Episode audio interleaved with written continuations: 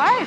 Well, brilliant result for you guys, especially coming to Canberra and getting the win. How impressive was that for you, what you saw out there? Yeah, I was really happy with the result. Um, still, still not a 90-minute performance, but we showed a lot of character and grit. I think it's always really tough to come here and play. Canberra got a really great record at home and always give us a tough game. So.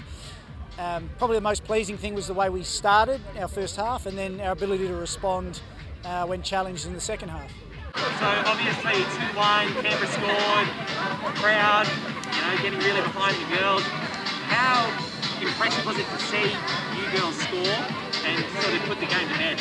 Yeah, that was really impressive because I, I had a bit of uh, post-traumatic stress disorder after what happened in round one last year. So um, I was worried that that might happen again, but today just felt a little bit different. Um, and I've got confidence in the group because we've been quite resilient in all our games, whether we've won or not. So, um, and we finished strongly in all our games too. So, to get that third goal certainly made me breathe a bit easier. Um, and I was really pleased that we were able to do that. Feels like a bit of a new Adelaide, um, new Adelaide team.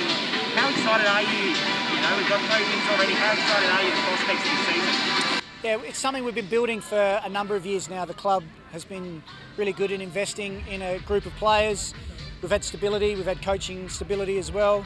Um, and yeah, I think in the last few years it has been a different Adelaide.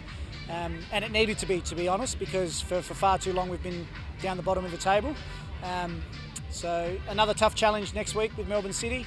And yeah, hopefully we just keep continuing to grow and, and build.